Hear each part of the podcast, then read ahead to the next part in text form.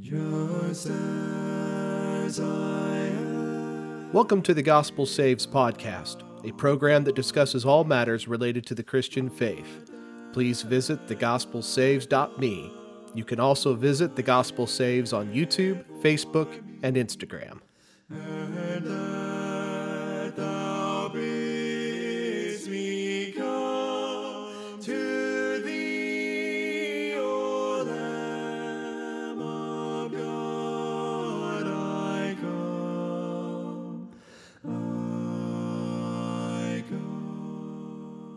Welcome back. We've been talking about the problem of evil, one of the most difficult questions that faces a believer in God. What solutions do we find to evil in this world? Well, as I began to talk about on our last episode, in order to find solutions to evil, we cannot look just within this realm. We have to look beyond this realm to eternity. Suffering is in the world because sin is in the world. And because sin is in the world, not only do we suffer, but we also face death. Some of us look at death and we think, well, that's the end, so I might as well live life to the fullest. I might as well enjoy my life to the greatest degree possible. But what we find in that pursuit is that doesn't give us any sense of fulfillment or meaning or purpose. That at the end of all that pleasure, at the end of all that happiness, death still waits, suffering is still present. So a life lived for pleasure leaves us with a sense of meaninglessness.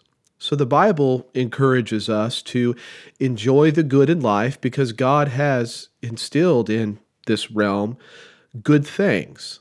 The Bible says, enjoy those good things, but remember to live responsibly. Remember that there is a day of judgment that awaits following death.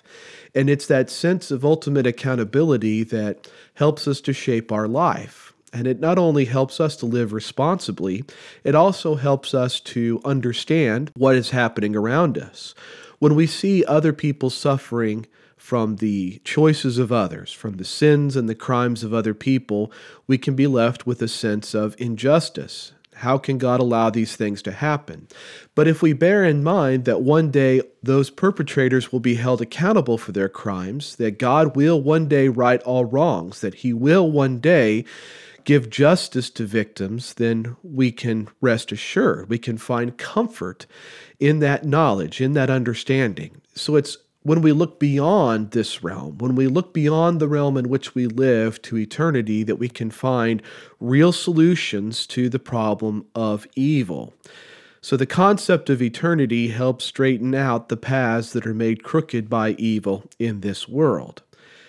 I'd like to continue along this train of thought in this episode by considering there is a malevolent force at work among us. And that malevolent force is not of this world. And that malevolent force is very much present. And I think his presence helps us to understand evil to a greater degree. I'd like to go back first to the story of Job. It's a story to which I have referred many times in our study of evil. Job lost a, a significant portion of his wealth he lost his children to a terrible windstorm, and his own health was jeopardized when he was struck from head to foot with boils. Job went through an intense period of suffering, and all this happened, it seems, in a very short period of time. Job's friends come to him, they discuss his circumstances. His friends are convinced that Job is hiding some secret sin, that deep down Job is a deeply unrighteous man, and that his hidden unrighteousness explains all the terrible things that have happened to him. They basically say this is karma at work, Job, and Job defends himself. He says, I'm not guilty of, of unrighteousness to this degree. How can how can my conduct warrant this sort of response from God? And he blames God for his troubles. He lays the responsibility for his troubles at God's feet. Eventually, God defends himself and reminds Job of who he is, that he is the creator of the universe, and who is Job to question God. Now, what's interesting in Job's discussion with his friends and in God's diagnosis of the situation, not once is the true culprit in all this ever mentioned. We learn this later in Scripture. I don't know that Job ever was aware of Satan's work, but Satan was very much the one responsible for inflicting these terrible harms on Job. God does not mention Satan. Job does not mention Satan. Job's friends do not mention Satan. And yet, Scripture tells us in Job chapters 1 and 2 that Satan was the one responsible for all of this suffering. And if we think about it, if we look at this from our own experience, I think we can understand that there is a malevolent force at work in the world. We, we see its face, so to speak, in the pages of history. We see it in the faces of men like Adolf Hitler and Joseph Stalin. We see absolute evil personified in the concentration camps of Auschwitz and Dachau. We see absolute evil, a malevolent force at work in the political and religious genocides that have taken place on the continent of Africa. And we see absolute evil rearing its head in totalitarian regimes like North Korea. We have a sense that there is a malevolent force at work. We have a sense that there is absolute evil at work in the world. And the Bible calls this malevolent force Satan. Who is Satan? Well, to identify Satan, let's go to one verse in the book of Revelation, Revelation chapter 12, verse 9. In the book of Revelation, the apostle John is is experiencing a series of visions. And in Revelation 12, he sees in one vision a great dragon cast out. He says that that dragon is the serpent of old, called the devil and Satan, who deceives the whole world. He was cast down to the earth, and his angels were cast out with him. From this verse, we learn several things about Satan. Now, he's first introduced to us in the Bible as a serpent. Here he's described as a dragon, and I think if you just use a little bit of imagination, you can see the crossover between the serpent and the dragon. Now later on he's called Satan or the devil. This is these are generally the titles by which he's known in the Bible.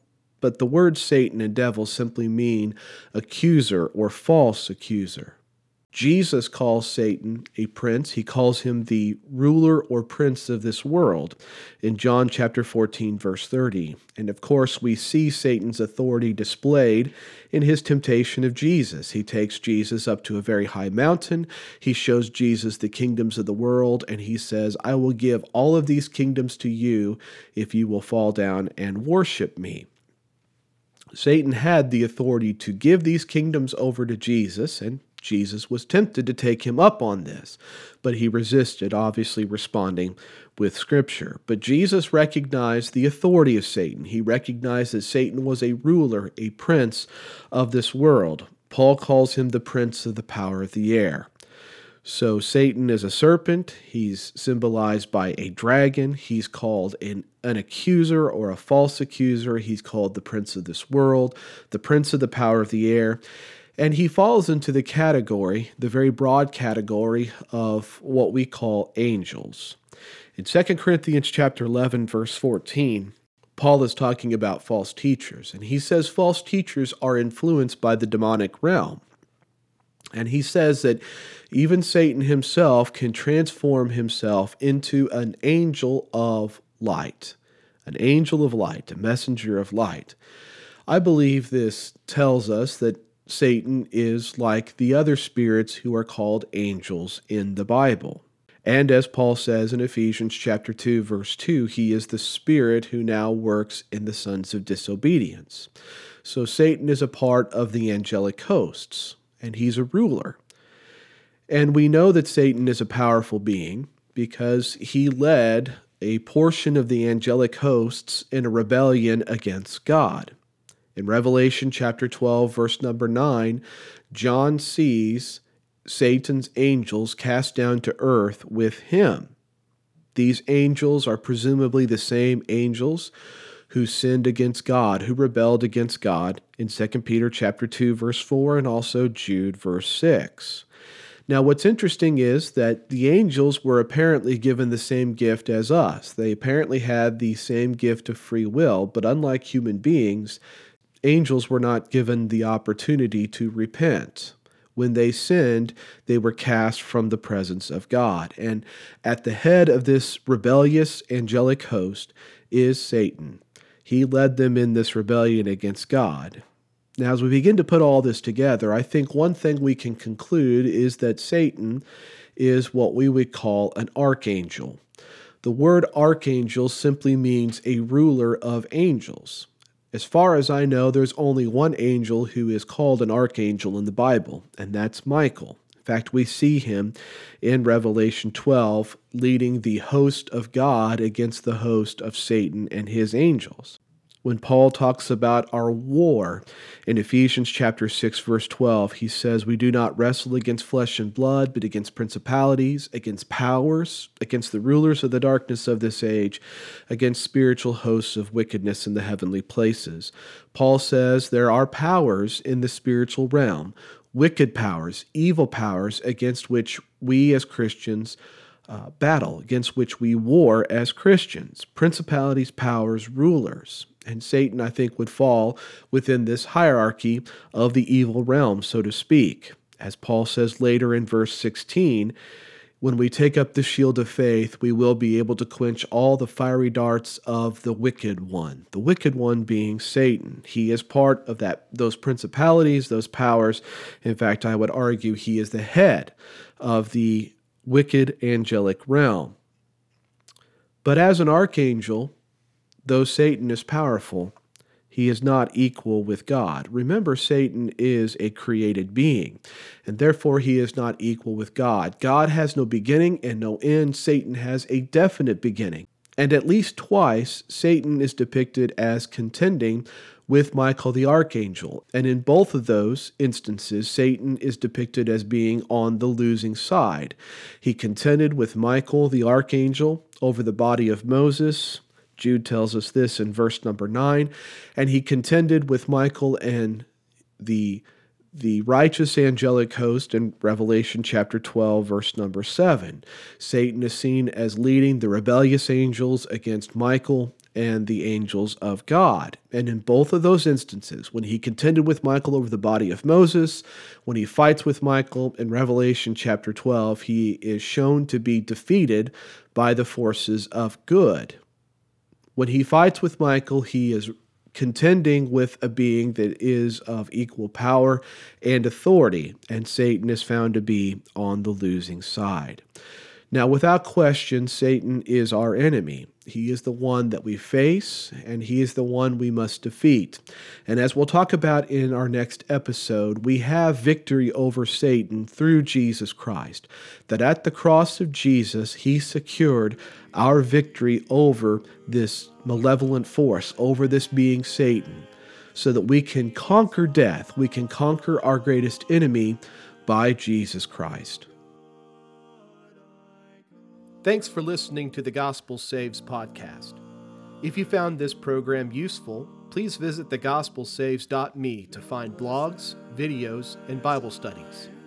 If you enjoyed the music on this podcast, please visit acapeldridge.com. You can also find Acapeldridge on Apple Music, Google Play, Spotify, YouTube, and Facebook. May God bless you as you seek to know His perfect will.